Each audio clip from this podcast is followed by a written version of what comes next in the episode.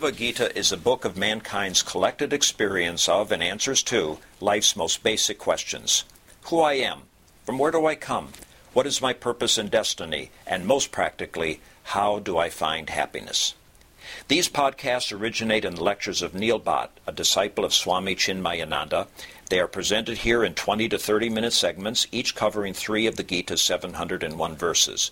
Welcome to Gita Wisdom for Daily Living. We had been discussing chapter 10, Divine Glories. And as we have learned so far, Bhagavan said that one who is constantly worshipping me with love, I give them buddhi yoga. I give them this buddhi to recognize who he is or who she is. So now the Arjuna's question was, Keshu Keshu cha bhavesu chintyo asi bhagavan maya. I cannot conceptualize you. I can't constantly keep thinking about you if I don't know in what form I should be thinking about you. So, in response to that request, there is a specific request by Arjuna that it is not possible for me to think about you as this almighty, all pervading self, which is the source of all beings and the resting place of all beings. That's just not for me. Basically, he's representing our own condition. After intellectually appreciating the fact that there cannot be anything but one singularity, for us to conceptualize this is very difficult. So he's asking for help.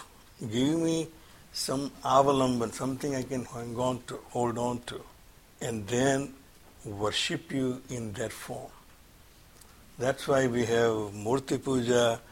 In any religion, whether you believe in Sakara or Nirakara, there is have to some symbol. Some symbol where you can invoke the divinity in that symbol. So here Arjuna says, if I have to think about you constantly, then give me some pointers in what form I should be thinking about you. In response to that request, Bhagwan gives him 75 pointers in these verses from 21 to 38. So far, we have seen up to 30. In the next three verses, starting from 29, we'll see another 12. Every verse is about four. So, Bhagavan started with the Vedic symbolism, Vedic gods, Vedic references. What is Bhagavan trying to do is give Arjuna pointers that every aspect of your life you can find divinity. From the sacred to mundane, you can find divinity in it. Because this is nothing but my own manifestation, manifestation of the same reality. You just need to have an eye to see the divinity in it. And for you to recognize it, it is easier if you find the best among the best. That's where it is easier for us to see the excellence, the divinity. I was overhearing when Meena was playing a little video from Sonu Nigam.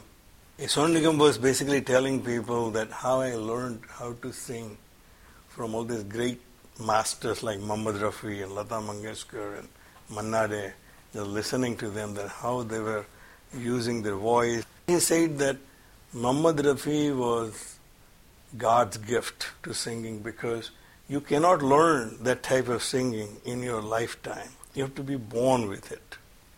And in the end, he says that was a mere expression of divinity. Then when you hear Muhammad Rafi singing.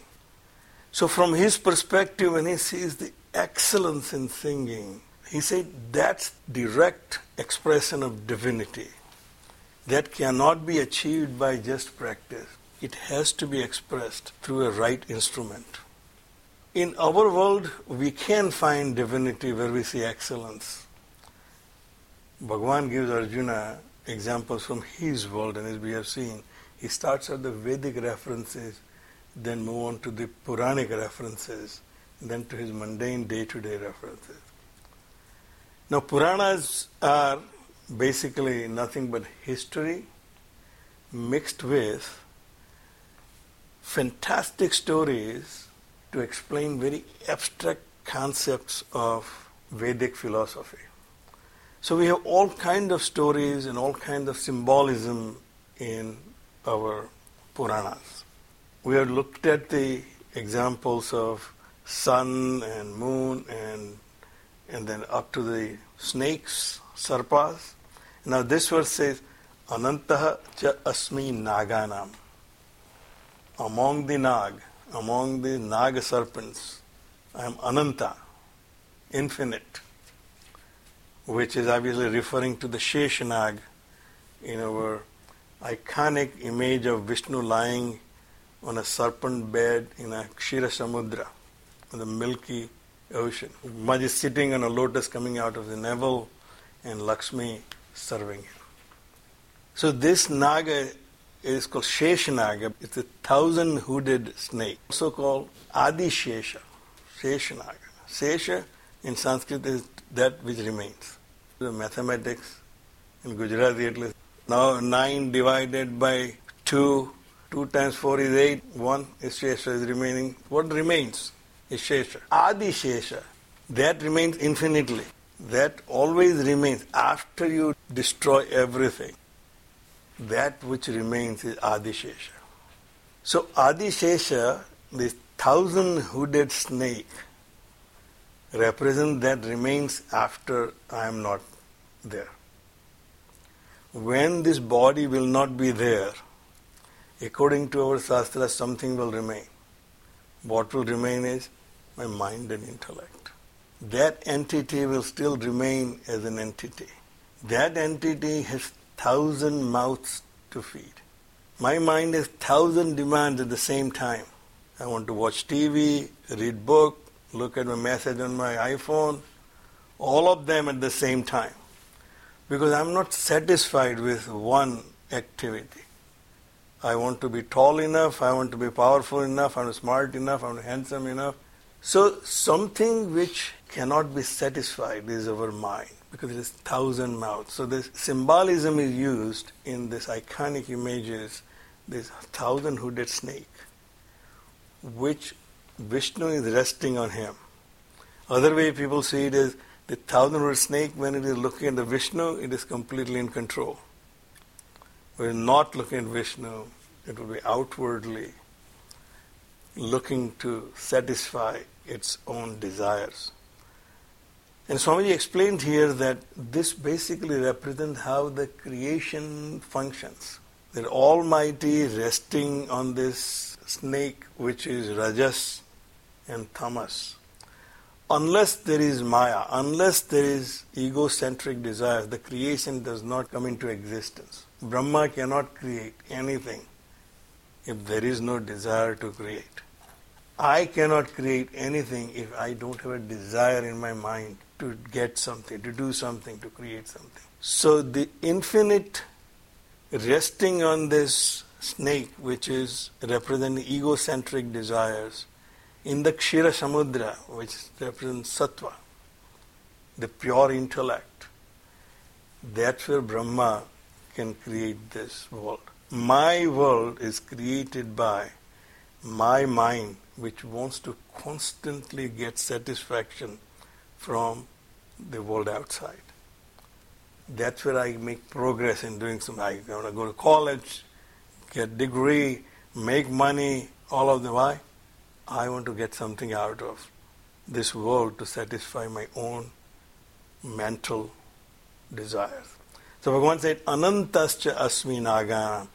Out of all these mental serpents, I am that Adishesha, which cannot be destroyed, which will be there. After the dissolution of this universe, Adishesha will remain. That thinking entity will still be there in dormant state to create everything again when Brahma's new day starts. So therefore I am that Ananta, infinite. Varuno Yadasamaham. among the water deities. Yadasas are the water deities. Obviously, our Vedic rishis have deified natural phenomena. Anything which is happening in my world is an effect and has to have cause. That cause has to have efficient cause and a material cause. So that which has the knowledge to create this phenomenon is the deity of that phenomenon. So in my world there is fire, there is water, there is air. So there has to be a deity of this phenomena. So in our scriptures there are 33 deities. We sometimes get 33 crores of devatas, but actually 33. 11 each. 11 for the heaven, 11 for the atmospheric phenomena, and 11 for the terrestrial, the earth. So out of which the deity of water is Varuna. So there are water deities, flowing water, stagnant water, water in a stream, water in a rain. But Varuna is the lord of ocean. He is the lord of big body of water, which is ocean. Among those water deities, I am Varuna, the lord of ocean. Pitrunam Arimam cha Asmi. Among the ancestors, I am Aryama. There are ancestors in Puranas that dates back to how their creation started. Chief among them Aryama. From the beginning, where my existence started, at one point, I can also consider my mind and intellect as my pitrus. I had my mind and intellect in my last birth. If we take the reincarnation theory at its face value, that what died was my body in last birth. Now, that pitru has come as me in this body. And when this body will be of no use, it will move on to the next. So my ancestor is the very first thought which I thought and became a jivatma. As Swamiji says, the first thought is just a thought. When a second thought was thought, I became a mind. Once the two became two thoughts, it created velocity of creating a third thought, and then a fourth thought, and a fifth thought. Then it became an entity. That's where my ancestry is, who I am today all the thoughts which I thought in this life and all my previous lives made me who I am today.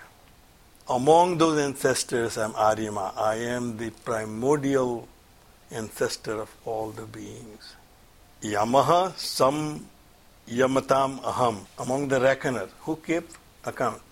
In our life also we keep account. Last time we went to such and such wedding, what kind of gift they give. You know, at least I remember in my family, my mother will take out a record.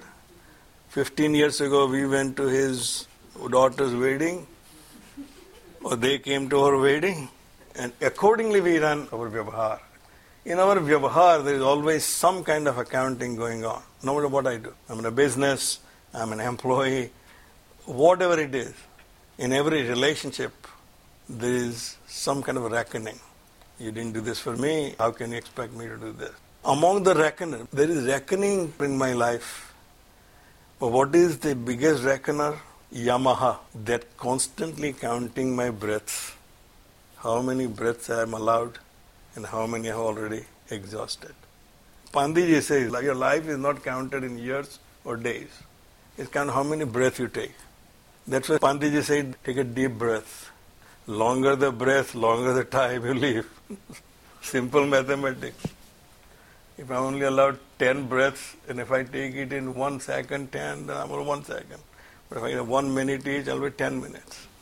Whatever it is, something is keeping account of what I have done so far, how much I can do, then I'm gone. That Yamaha, Lord of Death. When my time is up, when I have exhausted the time I am given here, then Yama, the Lord of Death, will come and say, Okay, time to go. Therefore, he said, Among the reckoners, I'm Yama. I'm the Lord of Death. Death is very integral part of my life.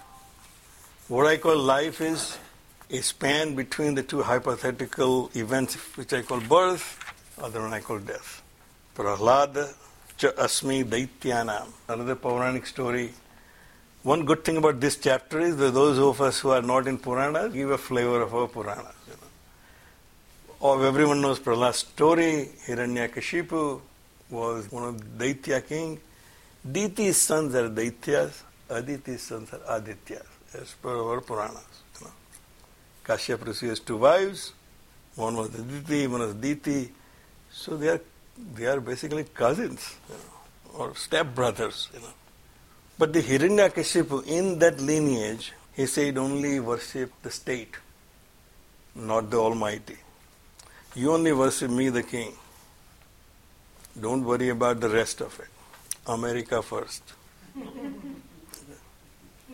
not the global order.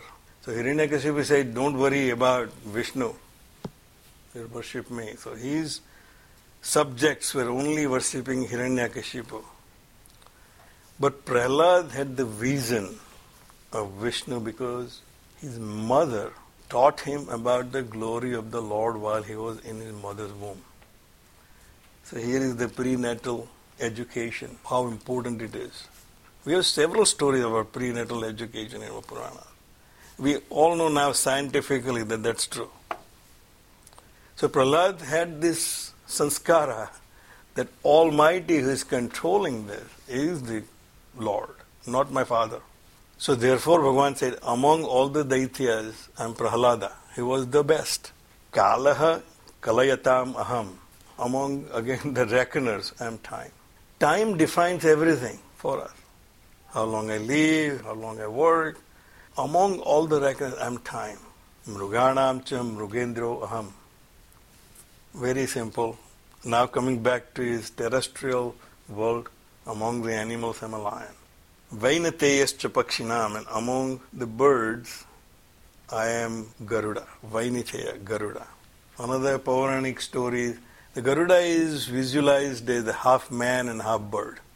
You can tell that our rishis or our pandits who are writing this story have some concept about how the life evolves and how life is taking place in this world. So they have this this notion about half man, half lion, half man, half bird. With the Garuda, in a simple terms, you can say eagle. Among all the birds, I'm eagle. It is the most majestic bird. Pavanaha pavatam asmi. Among the purifier, I'm wind. If there is no wind, air will start smelling stale. If you close this room for a long time, it will smell musty and open the windows as quickly as possible. So fresh air is the purifier. Ramaha Sastrabratamaham. Among the weapon wielders or holders, I am Rama. Whole Ramayana Valmiki wrote that how great he was. Why he was great? Not because he was the greatest warrior, but he knew where to use his strength and where not to use his strength.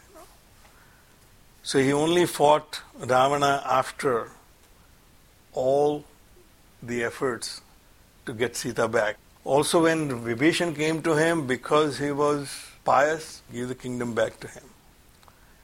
He is also model father, model son, model king, except model husband, right? Hmm.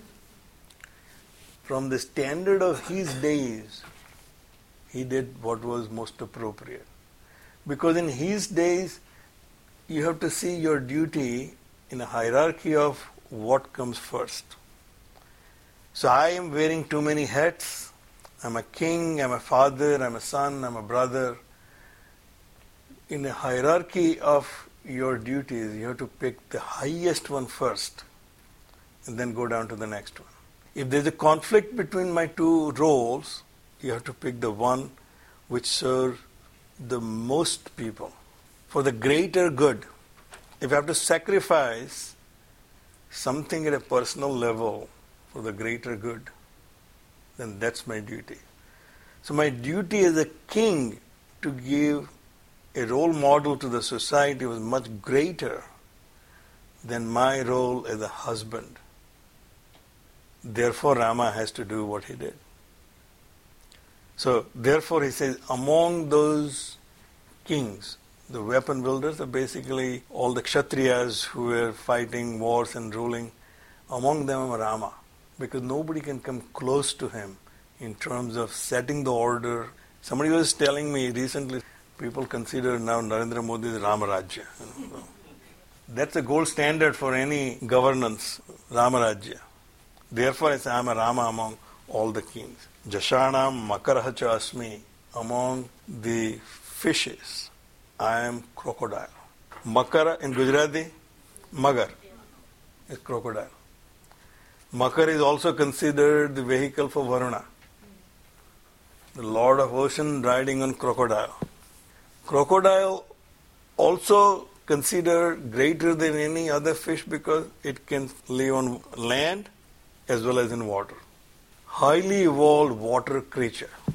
So therefore he says, among all the water creatures, I'm Makara, I'm crocodile. Strota Sam Asmi Jahnavi among all the flowing waters, I'm Jahnavi, Ganga. Jahnavi is called Jan because Rishi Jahnu drank Ganga and then released after many people came and pleaded him that please, please release Ganga. Well, Aryan culture started from northwest and then an expansion into east when they found Ganges. Ours is a river based culture. So all rivers are sacred because our lives were dependent on rivers. So Ganges is sacred because it supported the large mass of people on its banks. But here philosophical import is Ganges represent this perennial knowledge which is flowing from Himalaya down to the plains those rishis meditating on Himalayas, the knowledge what they acquired during their meditations. If the rishi never teaches anybody anything, then that knowledge is of no value. It's a personal knowledge. I know something, I'll never tell anybody and go away. Nobody will ever know.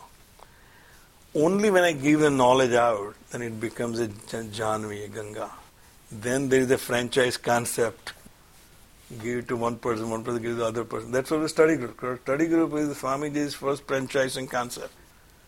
So Janvi represent that perennial knowledge, and Swamiji points out that it says it came out of Jahnu's ears because this knowledge is not something he acquired from his intellect. He heard in his meditation what the truth is all about, and then he gave it out to the students. So only once that experience become your own, then only we can interpret this truth in context in our own era. So therefore Bhagavan says, among all the flowing waters, among all the knowledges of Jahnavi. We'll stop right here. ॐ सर्वे भवन्तु सुखिनः सर्वे सन्तु निरामयाः सर्वे भद्राणि पश्यन्तु। मा कश्चित् दुःखभाग् भवेत्। ॐ शान्तिः शान्तिः शान्तिः हरिः ओम् श्रीगुरुभ्यो नमः। हरिः ओम्।